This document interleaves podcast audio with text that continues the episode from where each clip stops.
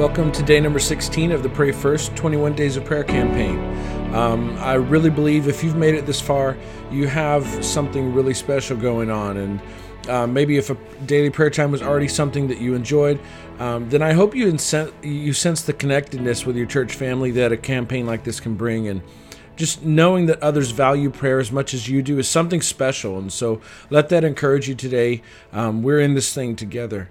And in case someone does need that encouragement today, I want to share a thought from a somewhat obscure verse in the Old Testament. It's actually in 2 Samuel and chapter 23, where we find the last words of King David of Israel. And then below his last words, it lists out men who were known as David's mighty warriors. There were 37 men in all who were really legendary in their military exploits. And buried in that list in verses 20 to 23 is a man named Benaiah. Uh, listen to verse 20, what it says about Benaiah. There was also Benaiah, the son of Jehoiada, a valiant warrior from Kabzeel. He did many heroic deeds, which included killing two champions of Moab. And another time, on a snowy day, he chased a lion down into a pit and killed it. Now, have you ever heard of anyone chasing a lion down into a snowy pit? Um, we don't know what Benaiah was doing or where Benaiah was going. Uh, it was snowing, obviously, which is a little strange for the country of Israel. It only snows really up in the northern um, mountains of the Golan area. So, for some reason, Benaiah was up in the north, hiking in the mountains, and he sees a lion and he decides to chase it into a snowy pit and fight with it. And apparently, he lived to tell about it, and the lion did not. But see, normal people run away from lions. I certainly would. Um, but apparently, lion killers think differently than normal people. Now, think about that moment when Benaiah and the lion see each other. Think about that lion when he realizes that not only is Benaiah not running away, which is normally what happens in this lion's experience, but Benaiah is actually running at him. And the lion turns and starts running away from the man and it's snowy and it's slippery and the footing isn't so sure and the lion is the one that slips and falls into a pit.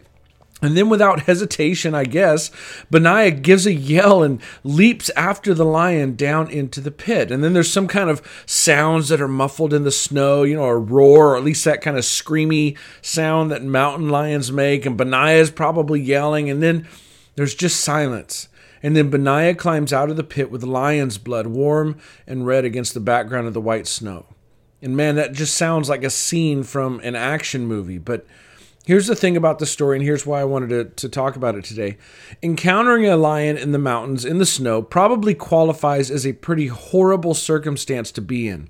But Benaiah doesn't roll over and let the lion eat him. He doesn't even run away from this horrible circumstance.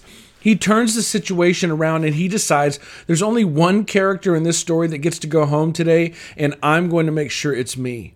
He didn't avoid the lion only to have the lion stalk him later. He didn't run from the lion. He decided in that moment, I'm dealing with this danger now. I'm going to choose the time of my battle. I refuse to be somebody else's lunch. I'm not going to let my vulnerability become fuel for the beast. And he takes off running after a lion. And because of his boldness in chasing the lion, and because of his determination to not be lunch, to not even let that danger hang around and hunt him down later, what could have been a bad break for Benaiah ends up being a big break because this episode and this encounter in his life ends up going on his resume which promotes him to a position of great honor. Look at verse 23 in 2 Samuel chapter 23. Talking about Benaiah, he was more honored than the other members of David's mighty warriors, and David made him captain of his bodyguard.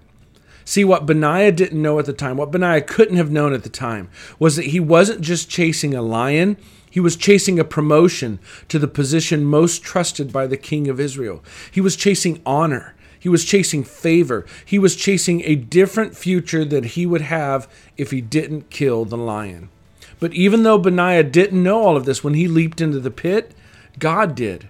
And God knew that the lion was merely a step toward God's ultimate plan for Benaiah's life. The lion chase was a necessary experience to qualify him for what God had made him to be and made him to do. And doesn't God just always seem to have a way of taking our past experiences and using them to qualify us for our future.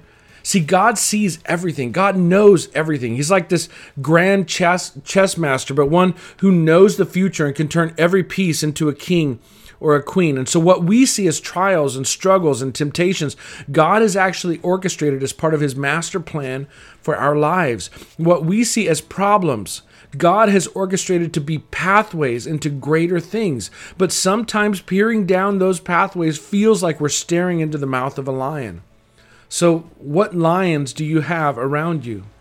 What thing almost killed you yesterday, or maybe last month or last year? What seemed like it was going to kill your career, or maybe your marriage, or maybe your family, or maybe your faith and your relationship with God? And then the other question I want to ask you is how are you going to react to your lions? Will you turn and run? Will we let those issues fade into the background, but kind of know that they're stalking us? kind of know that we've put them off maybe for a little bit, but they're waiting for a moment of weakness, waiting to catch us when we're most vulnerable? Or will we trust that God's strength and God's wisdom has designed these problems that we have? Will we put ourselves in a position of strength to be able to tackle these things? Will we start walking and then jogging and then full on sprinting straight at our problems, knowing that nothing comes against us that doesn't first pass through His hand? Knowing that whatever I face down today, only prepares me for honor with my Father and prepares me for the future for which He designed me.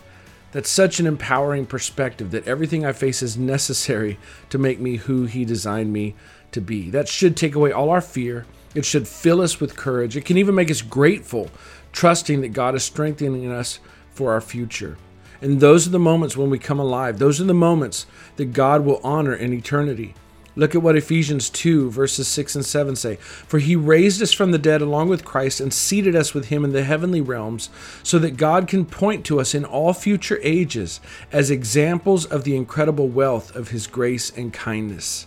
Wow, our lives, our struggles, our weaknesses will be on display for eternity, but every moment of our lives, every struggle, and all of our weaknesses will be beautifully stained with his grace and his kindness, and we will wear them like medals and badges of honor in the presence of our King.